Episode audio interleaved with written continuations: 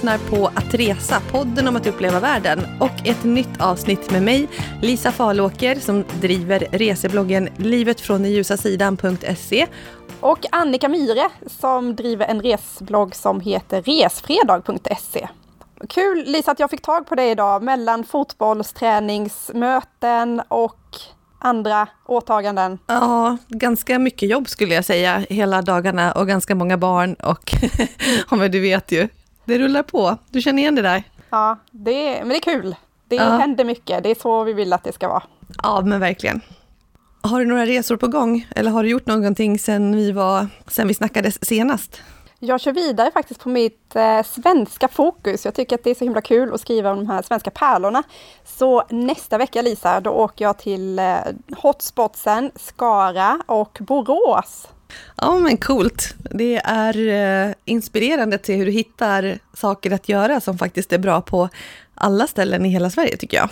Så ja, lite mer nära resande. Men om vi då ska djupdyka i hur svenskarna som reser lite längre, eh, så som vi vanligtvis gör förstås, hur de faktiskt reser, det ska vi prata om idag. Lite grann så här, eh, tempen på det svenska resandet just nu kan man säga. Ja, och då utgår vi från ett gäng undersökningar och spaningar och pressmeddelanden som vi har fått den senaste tiden. Det dimper ju ner en mängd sådana här hela tiden i våra mejlkorgar. Och eh, vi kör rakt på sak Lisa, vi kör igång här. Varje år kommer det en resebarometer från eh, tidningen Vagabond som väl alla känner till eh, som är något sånär intresserade av resor. Och vi tänkte köra lite spaningar på den här barometern Lisa. Precis, och först kan man säga att resandet generellt, det ökar. Det är helt galet, men 2017 gjorde svenskarna 11,7 miljoner resor. Och då räknar man med allt som inkluderar minst en övernattning och det är för personer som är 18 år och uppåt. Eh, kostnaden hamnade på 180 miljarder kronor. 180 miljarder! Eh, en jämförelse är Sveriges försvarsbudget, då är det här fyra gånger mer. Och alltså det finns jättemånga jämförelser man kan göra, men det är svindlande siffror. Det betyder att vi lägger ungefär 15 600 kronor per person på våra utlandsresor. Och en spaning också är att resandet ökar, men pengarna som vi spenderar på varje resa, den har sjunkit faktiskt lite grann, typ 10 procent sedan 2013. Så ja, vi reser mer, men det kostar uppenbarligen inte mer. Nej, och en anledning till det här är ju såklart att eh, priserna på flygresor har ju verkligen minskat och pressats ner jättemycket. Och, och, och vi blir också mer medvetna om priserna och hittar bra erbjudanden och man kanske eh, är villig att bo billigare också. Många sådana här tjänster som Airbnb kommer ju att pressa ner priserna också. Ja, men precis. Jag kan tänka mig att det är mycket det, att man vill bo på ett annat sätt och att upplevelsen inte bara ligger i de här lyxhotellen, även om jag är helt övertygad om att trenden med koncepthotell och upplevelse på hotellet, den är ju här för att stanna. Det har vi sett på många ställen och pratat väldigt mycket om tidigare också. Men jag tänker ändå att just det här med att man kan bo lite enklare och lite närmare lokalbefolkningen och tycka att upplevelsen inte händer på hotellet också. Alltså det här är ju jättemotsägelsefullt, men jag tror att det är en stark anledning. Och sen tänker jag också, både som du säger, Airbnb och liksom delningsekonomi, boendet, men också att vi så lätt kan ta till oss informationen. Alltså just det där med att vi söker själva och vi reser så mycket såklart vi svenskar så vi har ju koll på det där med, ja men man kollar lite Tripadvisor här och man kollar lite olika hotellbokningssajter där och man jämför priser och ja, vi är vana vid att bli sugna på någonting och sen jämföra på en massa olika ställen innan vi bestämmer oss. Men det här är intressant som du säger just att vi kollar och pusslar ihop själva. Alltså i veckan så fick jag en fråga från en av mina kompisar om att åka till Spanien ganska spontant. De har en lägenhet där nere så vi skulle åka, um, vi skulle utgå från Malaga. Vi var tvungna att flyga till Malaga först och sen hyra bil och köra vidare till deras ställe. Och grejen är att när vi hade kollat flyg överallt. Det var så sjukt dyra flygbiljetter på vilka sidor vi än kollade. Du vet, vi gick in på de respektive flygbolagens sidor, vi gick in och eh, på alla möjliga sökmotorer och jag är ändå van att söka vid resor och priserna var så dyra. Och vi, alltså det, det slutade med att vi kollade sista minuten biljetter, charterresor Lisa, förstår du? Som var så mycket billigare för oss än att flyga ner reguljärt till Malaga och sen ta oss vidare till hennes gratis boende i eh, en lägenhet en bit utanför. Men det är ju supermärkligt. Men slutade det med att ni bokade den charteralternativet då? Nej, vi, vi, åh, nej, vi står lite fortfarande i eh, valet och kvalet. Eh, just i Malaga är väldigt speciellt ju eftersom så otroligt många svenskar flyger ner dit och det är många som har lägenhet där nere. Och när de billiga biljetterna kommer, då norpar folk dem direkt och mm kan planera sina resor väldigt långt i förväg.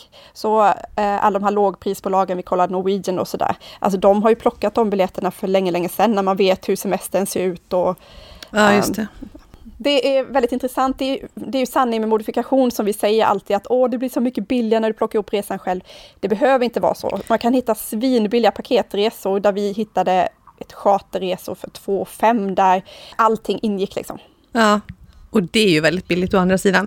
Men jag kan känna att man har blivit lite, eller jag har blivit i alla fall lite bortskämd med att man ofta hittar ganska bra flygbiljetter. Så vad man anser det det är rimligt att betala till olika ställen är så mycket lägre nu än vad det var förut. Vilket också innebär att när man inte hittar de billiga, då blir man liksom sur och tar en annan destination istället. Ja, och det är sorgligt för att vi, de här priserna är ju, de stämmer ju inte på pappret. Alltså flyget är så subventionerat så att vi, ja. det är vi som är hjärntvättade. Mm. Alltså, ja, vi får se hur det kommer utveckla sig. Nu har det kommit en flygskatt.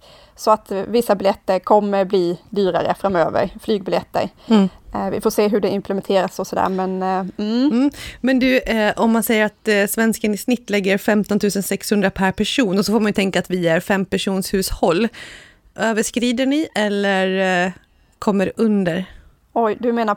Ja, ja per nej. år. Du, ja, reser alltså. du för mer pengar än 15 600 per år? Och jag tänker att man nog menar då Ja, jag vet inte, det framgår faktiskt inte vad man inkluderar i det. Är det allt eller är det resa och boende? Hmm. Mm. För jag menar, man lever ju hemma också och betalar pengar till sin mat och så vidare. Ibland kan det ju vara nästan värt att åka till ett annat land där allting annat är mycket billigare, för man har ju en levnadskostnad hemma också. Eh, så om vi tänker flyg och boende då, vi, vi drar ner det så för att det ska bli enklare och möjligtvis transporter på, på destinationen. Ja, det är betydligt mer än 15 000 kronor. Ja. Ja, Eh, jag skrattade åt det här idag, för jag var iväg och faktiskt färgade ögonfransarna och ögonbrynen och tänkte för mig själv och skrev, jag vet, på, skrev på Instastories bara, men åh, varför gör jag inte det oftare? Det är så härligt att känna sig sminkad men ändå vara osminkad och behöver aldrig tänka på det där, snabbt ut ur duschen och sådär. Eh, men så insåg jag det, ja, men anledningen att jag inte gör det oftare, det är ju för att jag prioriterar att lägga pengar på andra saker, alltså i mitt fall resor, i nio, ja, 99 fall av 100. Mm. Och jag fick någon kommentar direkt där bara, hur kan du inte lägga pengar på liksom, skönhet som är det viktigaste som finns. Ja, verkligen superviktigt. inte? Vi, ja. Nej, men vi prioriterar så otroligt olika och det är ju det som är, ja, det, det är spännande att se. Eh, jag har vänner som inte för sitt liv kan förstå hur vi, hur vi kan lägga så mycket pengar på att resa. De tycker det är helt sjukt. Ja, jag har vänner och bekanta som tycker att resor, de pengarna man lägger i det, det har man ju inte kvar. Det försvinner ju bara. Men om man gör en investering i en möbel eller en TV till och med, eller så, kylskåp, en renovering, då är ju det någonting som finns kvar. Och jag tycker ju inte det. Alltså det är klart att jag kan se på en möbel som existerar, absolut. Men man tröttnar på den också, eller alltså det är ju inte en upplevelse. Du har ju inte, alltså minnet och känslan av en resa, för mig är det, det är värt mer än någonting annat. Så att eh, jag kan inte förstå det resonemanget. Men vi, vi är ju olika helt enkelt.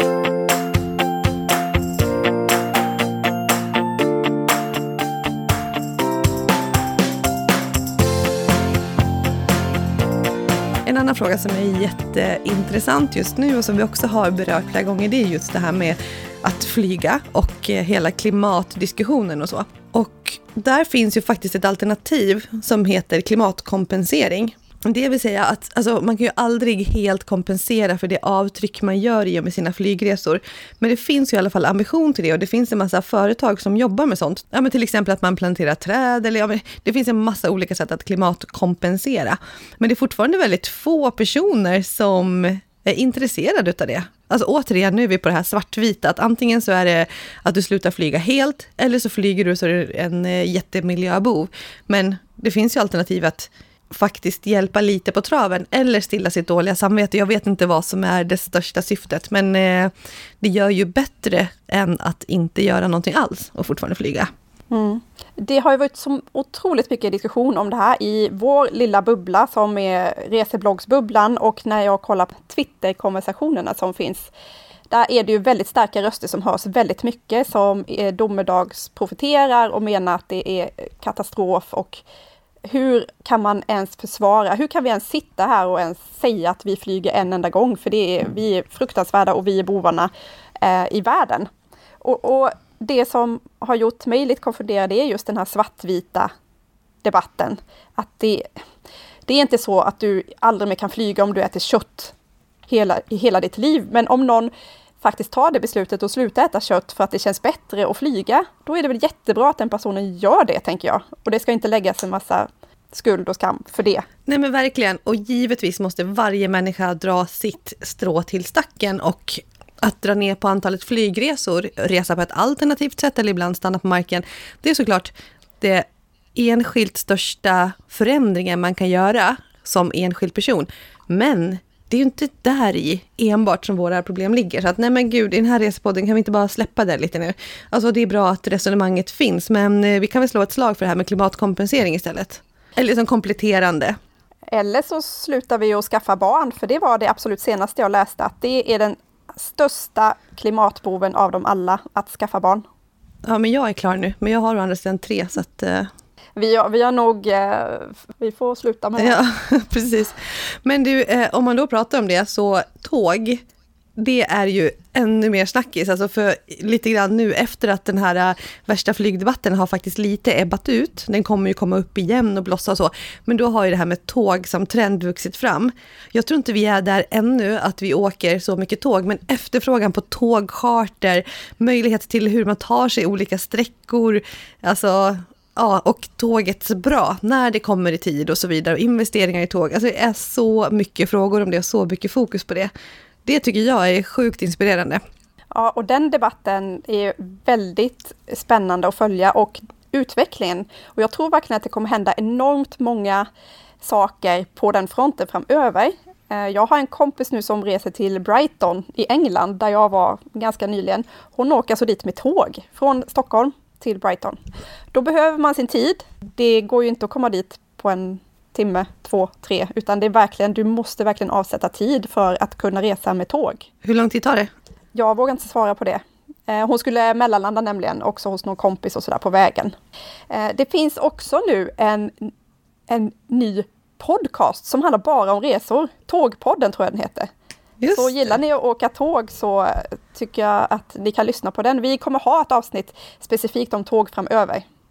Ja, men vi måste själva reka mer än eh, inom Sverige och kortare utomlands. För det är väl ungefär ja. där vår erfarenhet sträcker sig.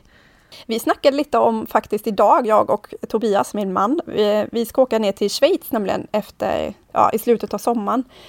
Uh, och vi funderade på om vi skulle ta tåg ner en bit och sen hyra bil. Alltså det är mycket diskussioner och det är många tankar som väcks i mitt huvud på alternativa färdsätt. Och bara att de diskussionerna och tankarna och debatterna kommer är ju ett stort steg, tänker jag.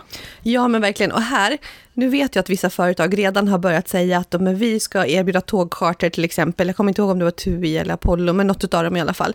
Eh, och det kommer finnas så mycket utrymme för bra företag att profilera sig och verkligen bara äga det här området. Så det tror jag vi kommer se jättesnart, att, eh, att några kommer eh, gå i bräschen kring det här helt enkelt. Och det välkomnar vi ju verkligen.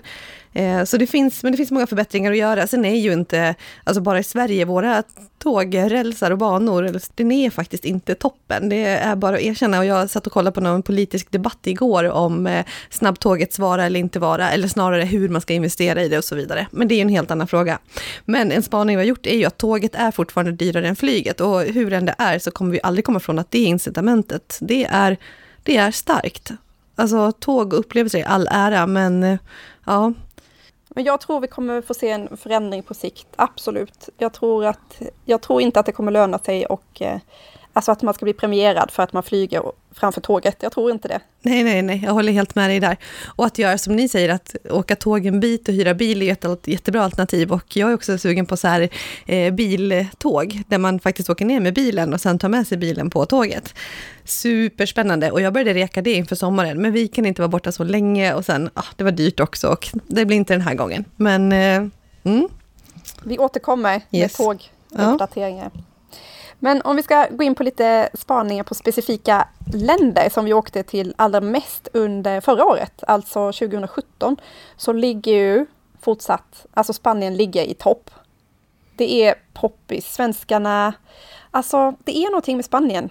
Det lockar och drar och otroligt mycket charter går ju dit. Och så har vi Malaga som vi precis har pratat om, där många svenskar som flyttar till Spanien. Mm. Mina föräldrar är där just nu och spelar golf faktiskt. Ja, du ser, de drar mm. upp statistiken. Ja, ja, men verkligen.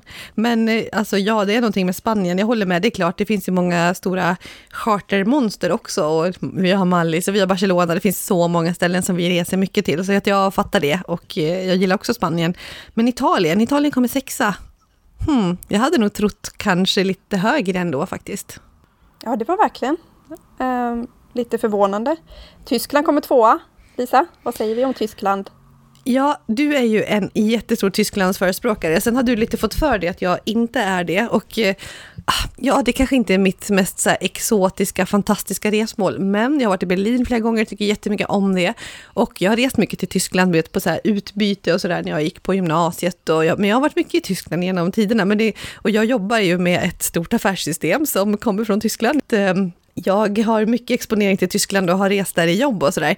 Men det finns ju, det, alltså, det är ett otroligt stort land och det finns ett starkt kulturarv och de kommer på framfart vad gäller maten och de har vintillverkningen som jag tycker att är fantastisk och jag har varit på en annan jobbresa i Moseldalen och tyckte att det var så fint och varför åker jag inte dit mer och började nästan så här, jag måste kolla upp sådana här bussresor som jag kan åka runt på vinprovningar, du vet typ så här som pensionärer enbart gör. Så att nog har jag varit i Tyskland och fått mer smak många gånger.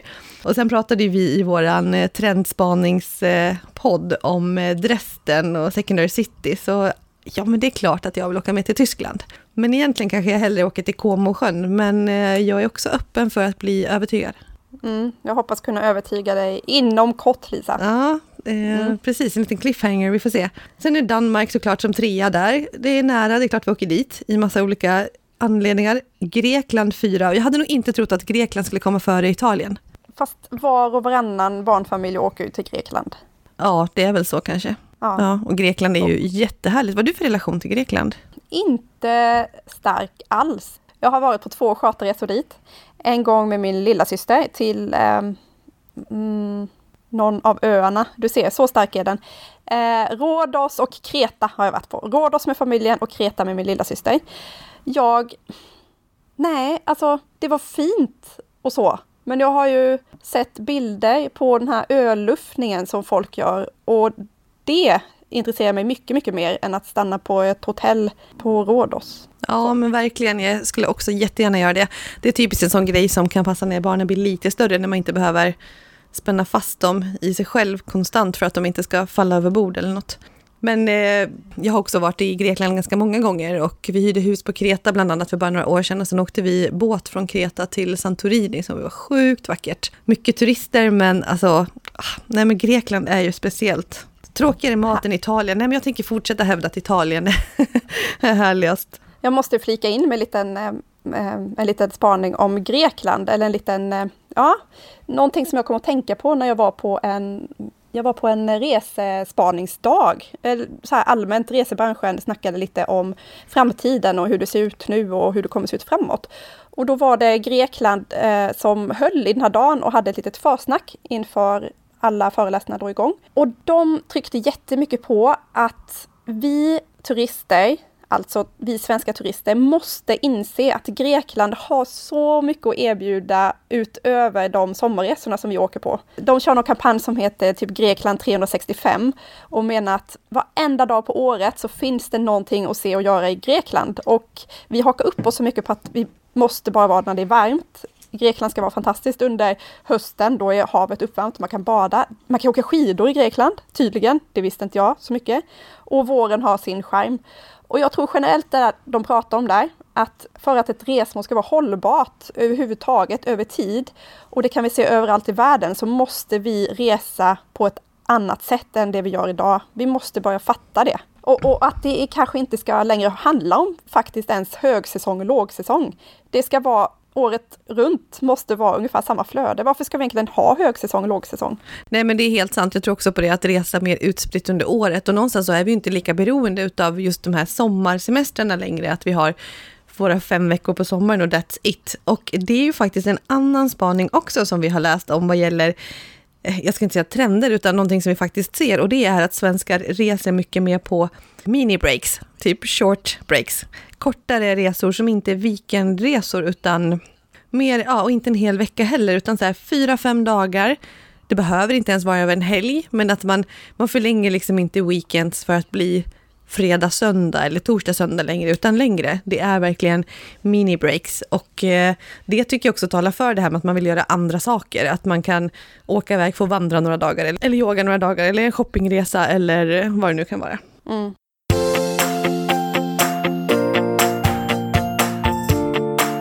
Och just det där med att hitta olika aktiviteter att göra är ju ytterligare då, om vi ska dra på med spaningar från vår inkorg, så handlar det, eh, nu fick vi alldeles nyligen från Resia ett pressmeddelande som handlar om eh, aktiv storstadssemester.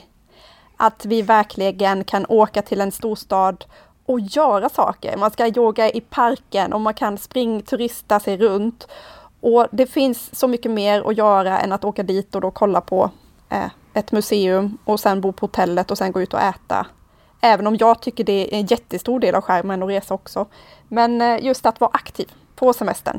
Ja men exakt, och just att vissa grejer eller sevärdheter eller eh, viss känsla på vissa destinationer faktiskt nästan är lättare att ta till sig om man gör någonting som man tycker om under tiden. Alltså typ ja, men yoga i en gammal kyrka eller som du säger, jogga runt eller kitesurfa på ett gammalt flygfält med anor från förra seklet eller ja, men typ så. Att man involverar en liten extra känsla och för mig tilltalar ju det enormt alltså, verkligen. Men tilltalar det då Lisa? För att du ska kunna lägga ut en snygg Insta-bild? Eller är det för att du får del av upplevelsen? Nej men det är verkligen upplevelsen. Alltså på riktigt, om jag läser yoga i en gammal kyrka eller jag tänker på någon sån här ruin i Visby eller eh, jag vet inte riktigt vad jag ser framför mig, men vad som att bara gå in där och köra ett yogapass och få hela den känslan som man får då kring att både röra sig men också det här andas, känna efter, vara i nuet, ta in atmosfären.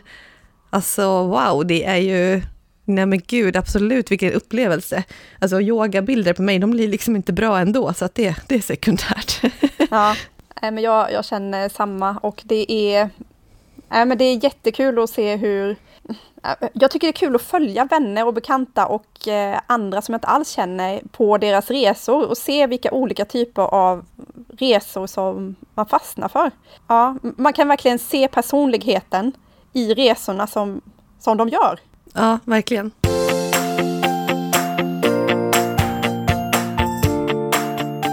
Någonting som vi brukar återkomma till här i podcasten är olika index från Forex som jag tycker ger en väldigt bra bild över prisläget i, ja, i en storstad, där om det är skidsemester eller sommarsemester. De kommer varje år med ett antal uppdateringar. Och det kan vara kul att resonera kring de här indexen. Det har kommit ett nytt nu för 2018 om just eh, storstäder från billigast till dyrast. Och eh, det som jag först reagerade på, som jag tänkte på, är att det är spännande att se hur samma land kan ha så olika prisnivå på olika städer. Som exempel då, för att göra det tydligt, att eh, vet, eh, Sverige ligger hela tiden på 100 i index, det är vi som är jämförelselandet. Tänk en hundralapp och sen jämför priserna med, eh, med siffrorna med den hundralappen. Så Sankt Petersburg ligger på 34 och Moskva ligger på 49. Och för oss som svenskar då, som många av oss känner inte till Ryssland så jätteväl, man vill åt den ryska känslan, de här eh, lökkupolerna på katedralerna och uh, få någon känsla för landet. Då kan man ju lika gärna åka till Sankt Petersburg, som är betydligt billigare än att åka till Moskva. Och samma sak om man kollar på Malaga, som ligger i Spanien, ligger Malaga på 54 och Madrid ligger på 77. Det är en enorm skillnad, det är enormt mycket dyrare att åka till Madrid än till Malaga, enligt den här indexen då. En annan skillnad, Manchester ligger på 91 och London ligger på 110. Och sista då, som är extremt tydligt, Pisa ligger på 55 och Milano ligger på 100. Alltså nästan dubbelt så dyrt i Milano som i Pisa. Och det här återigen då bekräftar allt snack Lisa, som vi har, de här secondary cities. Alltså att en fördel, en enorm fördel att åka till en lite mindre stad, en secondary city, är att det kan vara så mycket billigare än att åka till de här riktigt stora kända turiststäderna eller huvudstäderna. Ja men verkligen, vi måste vidga våra vyer och det finns många olika anledningar till att göra det och vilja göra det. Och eh, det här visar ju bara på det ytterligare, att det är en annan anledning också än rent ekonomisk. Sen undrar jag lite grann hur mycket det egentligen märks när man väl, ja man ska kanske vara duktig att ta sig ifrån turistställena eller så för att det faktiskt ska bli billigare i en stad. För att jag kan tänka mig att det faktiskt skiljer i en stad också. Vad kostar en kebab det, det här versus absolut. där liksom? ja, precis. Men ska vi göra ett litet tillägg kring det så kan man ju titta på städer som är faktiskt eh, väldigt dyra. Eh, det ligger Reykjavik i topp, Genève, San Francisco, Los Angeles, New York. Alltså USA är ju dyrt. Eh, Oslo, också gammal klassiker på att Norge är så dyrt. Men det kanske är väldigt mycket billigare om man åker till Bergen. Jag vet inte, när jag var där så upplevde jag inte att det var så dyrt. Men det var kanske mer för att jag levde väldigt enkelt när jag var där. Eh, Dubai, Milano, som du säger, det är sådana som ligger högre än Stockholm. Kapstaden har vi pratat om tidigare, som är en väldigt billig destination. Den ligger på 93 nu, så att den har faktiskt verkligen kommit upp i den där listan till att vara väldigt mycket dyrare. Edinburgh som jag letar biljetter till, men apropå det här med att bli lite förbannad när man inte hittar biljetter som är så billiga som man har förväntat sig, så är det en sån bokning som jag inte har lyckats med. Inte bara därför ska jag säga, men ganska mycket dyrare biljetter än vad jag egentligen vet att det ska behöva kosta. Och sen handlar det också om att min bror är sportchef i Brage och nu spelar Brage i superettan, så det är jätteviktigt att eh, vi vet hur spelschemat ser ut. Alla de här sakerna som påverkar ens resor alltså. Eh, mm. Men i botten, om man säger jättebilliga, så har du Manila, eh, Filippinerna, Ho Chi Minh City, Vietnam, Sankt Petersburg som du pratar om, Delhi i Indien, faktiskt min nästa längre resa apropå det, Eh, Kuala Lumpur, eh, Malaysia, Sarajevo, Belgrad, Istanbul. Istanbul är 39, alltså jag tror att vi kommer behöva köra ett Istanbul-avsnitt eh, snart. Jag tycker att det är en helt fantastisk stad. Sen rent apropå politiskt läge och oro och sånt som vi valde bort att prata om idag, så kan ju det vara ett sånt ställe som det kanske är lite eh, ja, tankar kring om man vill resa till nu eller inte. Men jag känner att det nog börjar bli dags att åka tillbaka till Istanbul faktiskt. Mm, jag tycker det är intressant hur du bara som en liten parentes lägger in en mening dit jag förresten ska åka till. I ja. Delhi, i Indien. Hur kan du Nej. bara liksom ja, jag ska till Chennai. flika in det? Ja, men ja. exakt. Ja, men för det är ju inte... Det är jobb. Jag kommer sitta på ett kontor typ hela dagarna. Jag hoppas att jag blir medtagen ut av mina kollegor eh, på kvällen och så. Men vi får se.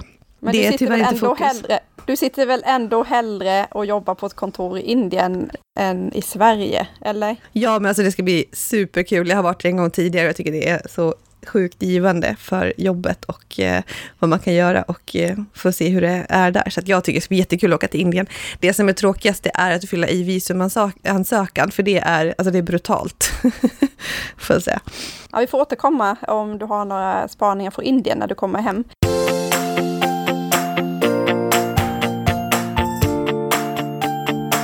Är det någon av de här länderna eller städerna på listan som du känner spontant att du måste, måste, måste åka till genom att bara läsa listan?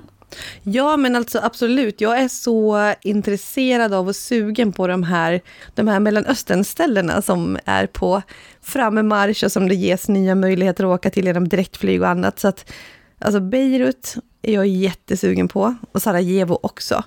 Men jag vet inte riktigt när jag ska få in det och hur och så. Och Tel Aviv också, absolut. Så det är sådana som jag verkligen, ja men gud, jag vill sjukt gärna åka dit. Men när, när är oklart. Du då? Mm. Jag har snöat in mig på Hongkong. Mm. Faktiskt. Jag tycker att jag ser och har läsa om Hongkong precis överallt, som att det är någon som försöker säga åt mig att jag måste, måste åka dit. Ja, men är det det du kommer göra och kombinera med Thailand då sen? Kanske. Ja. Faktiskt, för att få någon kontrast till de där jobbiga stränderna. Ja, precis. Vi får se. det ska bli spännande att eh, hitta, för vi har haft en, en diskussion om det, ni som eh, inte häng, hänger med vad jag och Lisa pratar om, eh, att vi kommer åka till Thailand hela familjen under en längre period och vi försöker hitta mm, vi behöver göra någon visumresa eller någon påsklovs eller sportlovsresa för att åka ut och in i landet och då pratar vi om lite olika alternativ, vad vi ska åka, om vi ska åka till något land som bara ligger granne eller om vi ska göra en liten längre, liten längre utflykt när vi ändå är i Asien. Och det här blir om ett år typ? Eller åker ni vi före jul eller efter? Mm, vi åker vi eh, precis efter nyår, tror jag. Det är inget, vi har inte ens bokat biljetten och det här är inte helt hundra spikat, men det är storslagna och långt gångna drömmar kan man säga. Jag tycker det låter mer som planer, så att jag tror att vi kommer få eh, skypa och podda på distans igen här nästa vinter. Alltså jag hoppas det, för mitt liv hoppas jag det.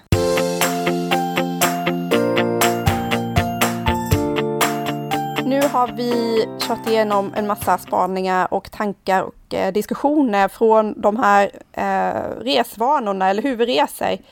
Eh, och sista grejen som jag tänkte ta upp är en stark växande grupp resenärer som jag vet inte riktigt om, om folk fattar att den här gruppen är så himla stark, en köpstark målgrupp.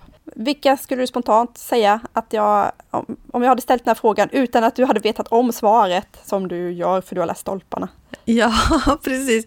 Nej, men spontant så tänker jag inte att det är ungdomar, för de har alltid rest mycket och kommer göra och resa på ett visst sätt med en viss budget och är ute efter eh, en viss typ av upplevelser. Så. Och sen tänker jag generellt att eh, målgruppen som vi befinner oss i med lite så här, kanske småbarnsföräldrar, huvudsakligen kvinnor som gör beslutet i hemmet och så, att ja men 40-ish eh, människorna är köpstarka och jätteintresserade av att resa. Å andra sidan är det kanske enklare för de som är 50, för de har lite äldre barn och det är eh, lite lättare kanske. Men det är det ju inte. Nej, det är ju inte det. Snacka om ledande frågor. Ja, Men den gruppen är 65 plus. Fattar ni 65 plus? Framtiden ligger framför oss. I den gruppen hittar vi de som gör minst en långsemester varje år. De åker på flest antal resor varje år. De stannar flest hotellnätter per år och de spenderar mest pengar på sina resor. Förstår du? Och anledningen till det här är att den generationen som, vi, som är nu 65 plus, de har inte rest så himla mycket i, i sin ungdom. Men nu har de pengarna och nu vill de uppfylla sina drömmar. Och de har också möjlighet att ta med sig sin familj och ta med sig släkten och det är jättevanligt att eh, dra iväg på tre generationsresor. Så man tar med sig barnen och barnbarnen och så åker man iväg tillsammans.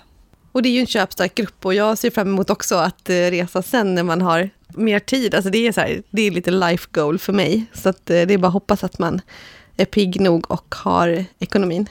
Ja, men ni åkte ju precis på en sån resa. Jag vet inte om din pappa är 65 plus. Ja, men exakt. Men, han fyllde ju 70 då när vi åkte. Mm. Ja, så han, han matchar exakt in i, i gruppen, drar iväg på kryssning med hela generationsgänget. Liksom. Ja, men exakt. Och nu är de och spelar golf, vilket de gör flera gånger per år numera. Så att, och de reser ju mer nu än vad de har gjort någonsin tidigare, skulle jag säga. Ja. Det mm. finns hopp om framtiden vi får bara jobba upp den där pensionen som alla pratar om, som inte kommer finnas kvar när vi blir gamla. Men det är en helt annan historia som vi får ta i ett helt, en helt annan typ av podd. Exakt. Men med det tror jag att vi får tacka för oss för idag med de här spaningarna som vi gjort kring hur vi reser just nu. Men konstatera att du reser just nu nära Eh, och planerar annat för sommaren och jag kommer resa jobb och eh, till Indien, men vi hinner nog pratas en gång till innan det. Ja, och en uppmaning till er nu innan vi eh, ja, säger hej då, det är att tagga oss på Instagram. Gör det, berätta vad ni är och vad ni reser och var ni är när ni, när ni lyssnar på podden. Och då är det att resa-podden som är hashtaggen. Och så får ni supergärna också lämna recensioner om ni lyssnar på oss och gillar det vi gör. Alltså ni får gärna lämna recensioner om ni inte gillar det vi gör också, men vi är ju ännu gladare om ni gilla det vi gör. ja, precis. Och dela med er av det. Och det gör ni på iTunes under recensioner. Precis. Men eh, tack för idag och eh, vi hörs snart. Det gör vi. Ja, hej då! Hej då!